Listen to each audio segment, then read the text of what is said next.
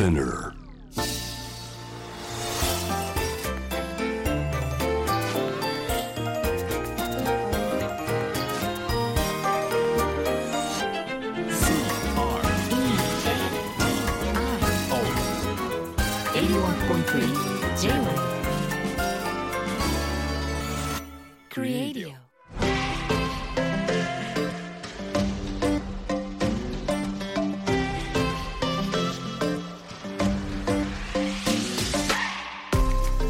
こんばんは、粘土の佐藤貴です。こんばんは、クリストモコです。デザインを音で楽しむ JWEB クリエイディオです。今夜もよろしくお願いいたします。お願いします。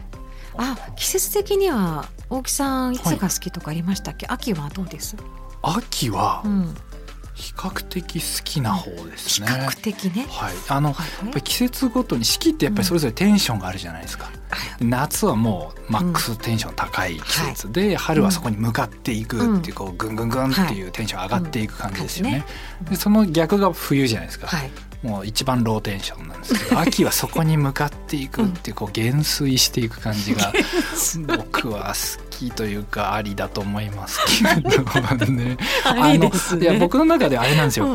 やる気を下げないっていうのはもう人生の目標としてあるんですよ、常に。いやまさにことと同じようにっていうことそうなんですか、はい、いや同じように保つためには下げないっていうことが一番大事です、はい、モチベーションとかやる気っていうのは、上げるってすっごい難しいことだと僕は思ってて、だから頑張れよって誰かに言って本気でテンション上がるって本当に一瞬だけであって、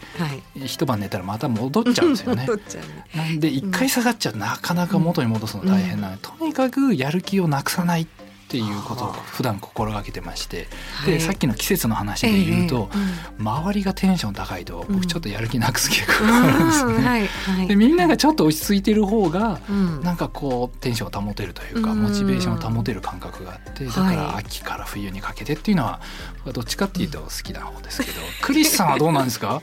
いや 秋が一番好きぐらいですね。本当ですか？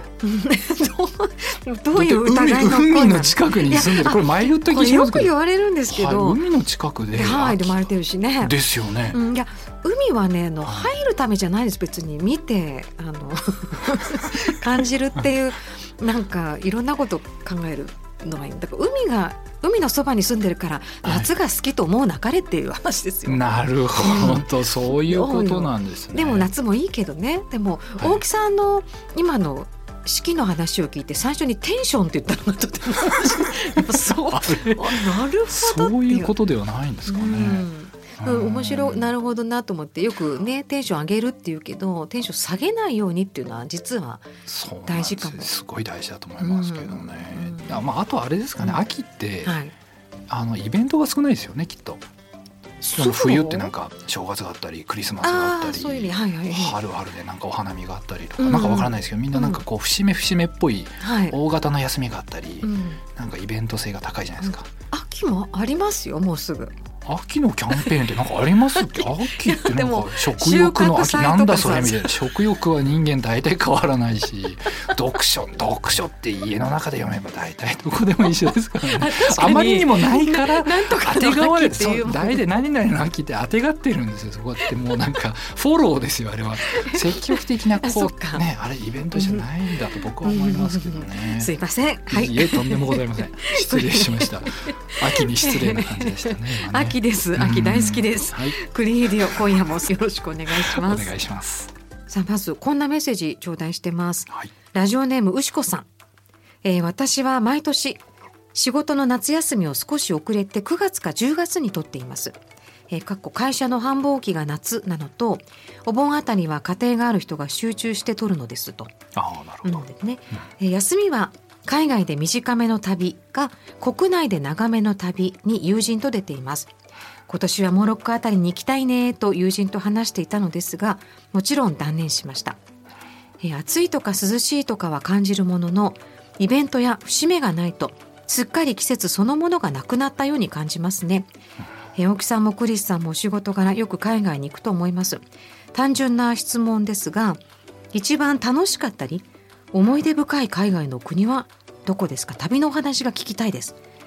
今年はねちょっと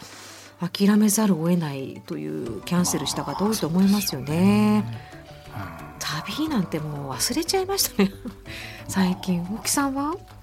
海外出張かれこれ半年以上行ってないんで、こんな珍しいですね。いやちょっとそろそろスーツケースの中確認しないと、なんかわからないですけどカビとかキノコとかなんかそう新たな生命を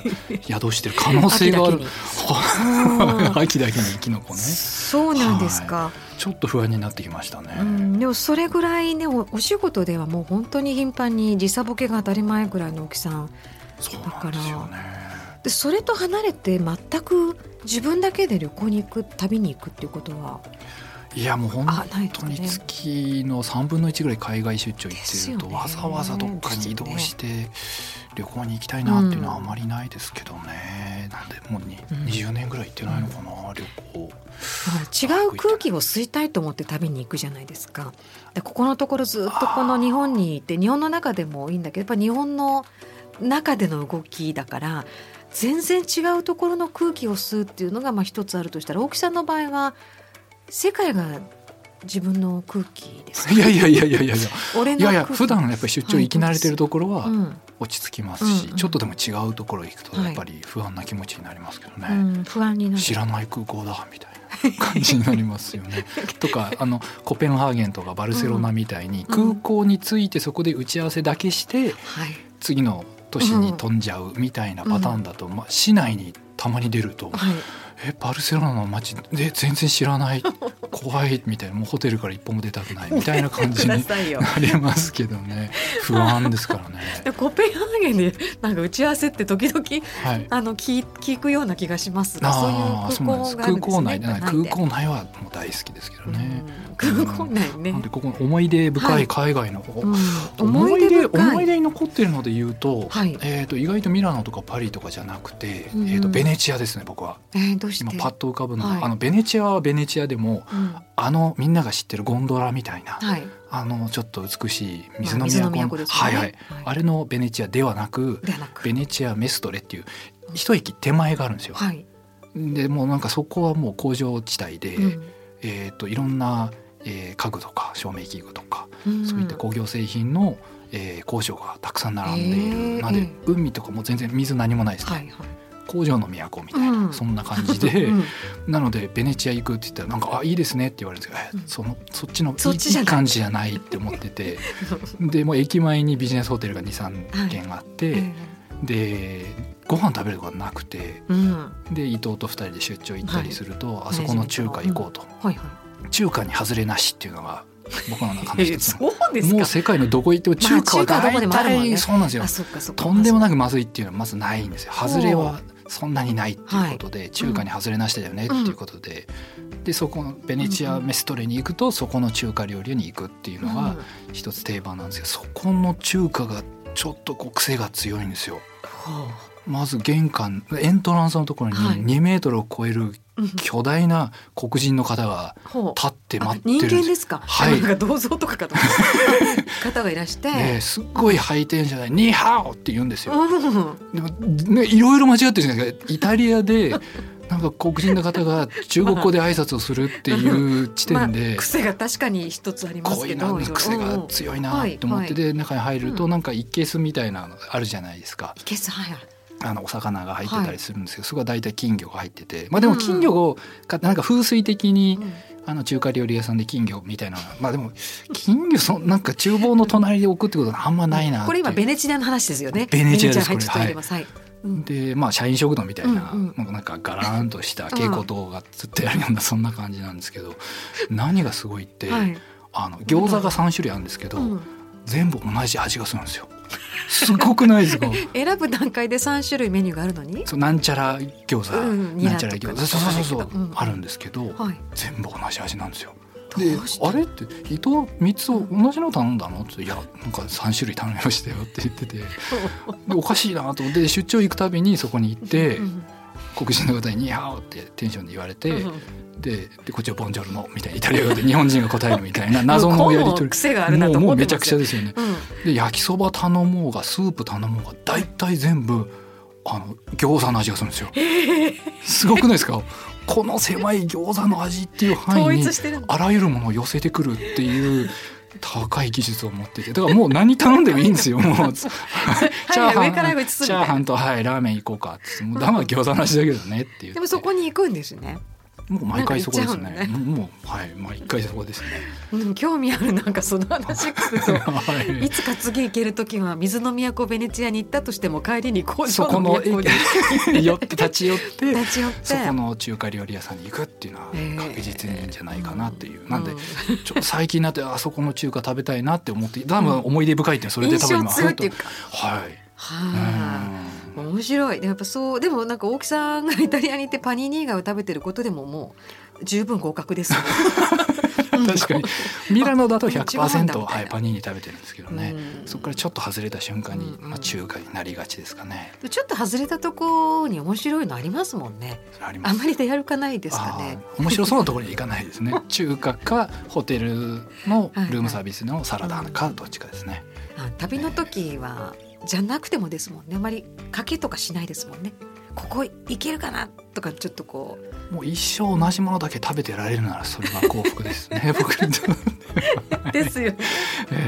なんかゾウヨクさんにすごいいろんな美味しいものを、美味しいと思ってるようなものとかを差し出したい、うん、美味しかなんかね、はい、なんかクリスさんで、うん、これまで行ったなんか旅ですごい印象深い場所とか食べたものでこれは美味しかったみたいな、これまでもまあやるんだけど、はい、私今、はい、まさにもう胃袋だけ先に行きたいのが胃袋先行で、はい、バスク、うん、行かれたことあります？ないです。もうほら最近こういう旅ができないから、はい、ものすごく旅番組を見たり聞いたりしてるんですよ、はい、バスク風チーズケーキのバスクですか、うん、まあね、なんかちょっと嫌そうな感じでそういう今なんか流行りに乗ってバスクって言ったわけじゃないっていう、今流行ってない、もう一通り収まって、そうだっけと思って今ごめんなさいバスクチーズケーキ流行ってますもんね。流行って、はい、でも本当にあるのかなって僕は気にはなってますけどね。バスクにもし僕が行くとしたらそれだけがモチベーションですねだってサイゼリアのミラノ風カツレツでしたっけ、はいはいはい、ミラノ風ドリアだ、ミラノサイゼリアのミラノ風ドリアってあるじゃないですか、はい、定番メニュー、うん、サイゼリアも行くんだ、うん、まあ、高校生の時とか、はいはいはい、サイゼリアといえばミラノ風ドリアだったと思うんですけど、うん、ミラノでミラノ風ドリアって僕食べたことない気しますねドリアってミラノにあるのかなっていうぐらいまあそういう確認か、なるほど。のリゾットとか、うん、はい、カツレツみたいな、はい、なんか定番でありますありますよね。今ナポリタンがナポリにないようにね。あ、そうそう、それに近いやつですよね、まあ、だからバスク風チーズケーキもひょっとしたらバスクにはないの、チーズケーキって言われるかもしれない。でもなんかとにかく美味しいからチーズケーキも美味しいと聞くじゃないですか。だからフランス側のバスク、まあ、スペイン側のバスクも違うだろうし、はもう見ててね、回りたいって、ね、あんまり食べ歩きたいと思わない方なんですよ、はいはい、それこそ大木さんまではいかないですけど、はい、こことなったら、例えばじゃあ、うん、今回もハンバーガー美味しい、はい、そういうのにしようと思ったら、うん、割とそれで旅の 3,4 日ニューヨークでいろんなハンバーガー食べようとレストランのグルメとかいろんなことするんですよ、うん、割とそういうタイプだけれども、はい、バスクのは、はい、もういろんなとこ行ってみたらピンチョスで食べるのも美味しそうでしたし、もう1920何年からやってるどうのとか美味しそうでした、うん、あんまり興味ないですか？今必死で場所と食の連動を今自分の思い返してたんですけどありましたよ、一つだけありましたよ今何探してくれた、何検索してくれたんですか？今頭の中でガリガリハードディスク、頭のハードディスクがガリガリ言ってましたけど、はいはい、学生時代、大学生の時に、うん、はい、野球を見に行くのが、うん、野球が特に好きだったわけじゃないんですけど、はい、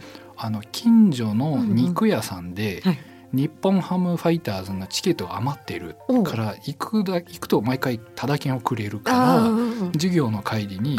そのまま東京ドームに行って、日本ハムファイターズその時もう人気ないんで、うん、ダルビッシュとか新庄とかそういう感じじゃなく、うん、誰も知らないみたいな、はいはい、修学旅行生がいやいや来てて一角を陣取ってて、イチローくんって言ってね、イチローくんいないよって思いながら、日本ハムファンの方ごめんなさい、はい、外野とかで酔っ払いとか見てるんですけど、そこ行く時に途中でケンタッキーフライドチキンを買ってドームで食べるっていうのが僕は好きだったんですね。でそれはなぜかというと別にケンタッキーフライドチキンが好きなわけではなく、東京ドームにいろんな飲食店があるんですけど、はい、ありますね、フライドチキンだけがないんですよ。マックとかなんかいろんなラーメン屋さんとかいろいろあるんですけど、はい、うん、フライドチキンがない、うん、でそうするとケンタッキーフライドチキンを食べてる周りの人たちすっごい気にするし、匂いがそう周りに匂いをすごいこう漂わせるんですよ、はい、うん、そうするとみんなチャチャチャチャ気にするっていう、うん、それが好きで、まあ、僕たちはケンタッキーフライドチキンを持っているっていうそれが大好きで、はい。ちょっと恥ずかしいんですが行く途中の電車の中ですっごい匂い出すんですよ、うん、すいません、そこではなぜかすいませんすいません本当すいませんと思いながら、はいはいはい、やってるんですけど、あ、球場内では、はい、ちょっと嬉しそうにしながらみんなのリアクションを楽しむっていう、すいません、いやいや、なんかあるよねすいません、優越感ってあるよね、うん、年度の佐藤貴さんとクリストモコでお届けしています JWEB クリエイディオです。今日は旅のお話をちょっとね、はい、しておりますけれども、うん、まあ、最近ねコロナの影響もあってバーチャルとかオンラインでとかいろいろね、うん、出てるんですけども、ちょっといくつか情報があるので見ていきたいと思います、はいはい、うん、まずは修学旅行、ほうほう、JTB がデジタル技術を駆使したバーチャル修学旅行を開発した、ね、どういうことかっていうと、はい、VR 技術による360度没入感あふれる映像体験と、はい、あとバスガイドさんとかおかみさんなどリアルタイムでのコミュニケーションによるオンライン双方向交流。おかみさん、うん、おかみさんがリアルに 3D で出てくるみたいな話ですか。まあおいでやすみたいなことですけどなんかバイオハザードみたい なんかフル CG でおかみさんが出てくるイメージでしょ。でもなんか文字で言うと硬くなりますけど、はい、なんか雰囲気やっぱ人に人が迎えてくれる、はいはい、そして思い出が形に残るものづくり体験やお土産購入などを組み合わせることによって子どもたちにはまるで本当に修学旅行に来ているかのような感覚を味わってもらえるよう工夫するとのことを、中学校高校を対象に京都奈良の予約受付を開始するなんていう。お土産ってどうやってやるんですか。アマゾンポチッとやるんですかね。オンラインですからそうかな。思い出ものづくり体験とかももしかしてその先に送られてきてて布とかがなんか作るとかなのかな、一緒に。そういう感じですかね。 VR 修学旅行って奈良とか、あ、そっか、なかったんでしたっけ。高校の時なかったんですよね。京都奈良とかでしたけど、うん、でもほら一気によく言いますけど、はい、お寺とか回るから、うんうん、あまりなんかどこがどうだったっていう復習がしにくいのと、はい、景色見にあまり行ってないかったかな。まあ、スケジュールが全部このメンバーでこの時間で行動するって決まってるの。それは旅行ではなくて視察に近いですね僕の仕事でいうと、ね、ここから船に乗ってとか、はいはいはいはい、保津川下りとかした覚えあるけどリサーチですよね現場。だからオンライン、まあ、枕投げとかってもうしないと思うけどバーチャルでやるの。枕が飛んでくるんですか。すごいですね危ないみたいなVR でもすごい、ね、VR で行った気にでも慣れるかどうかは、まあ、分からないけれど、うん、まあ、修学旅行の楽しみとイコールか分からないですけどなんか別の楽しみはあるんですかね。そうそうなんか一生懸命こう、うん、思い出作りをさせてあげようっていうのもあるのかな。なんか子供が気遣っちゃいそうですね、うん、大人がここまでやってくれたらなんかつまんなそうな顔できるVR すごいっすね先生って顔しないとなんか申し訳ないなみたいな。今の、はい、高校生だとそういう風にちゃんと対応できるかもしれない昔だったらこんなやってられるかとか言いそうな、はいはい、そうですよね。反発するっていう、うん、ここまでなんかいろいろ大人が困ってるとちょっと、ね、気遣っちゃうんですかね先生なんか応援してあげようぜみたいなのあるかな、まあ、そんなのもありました、はい。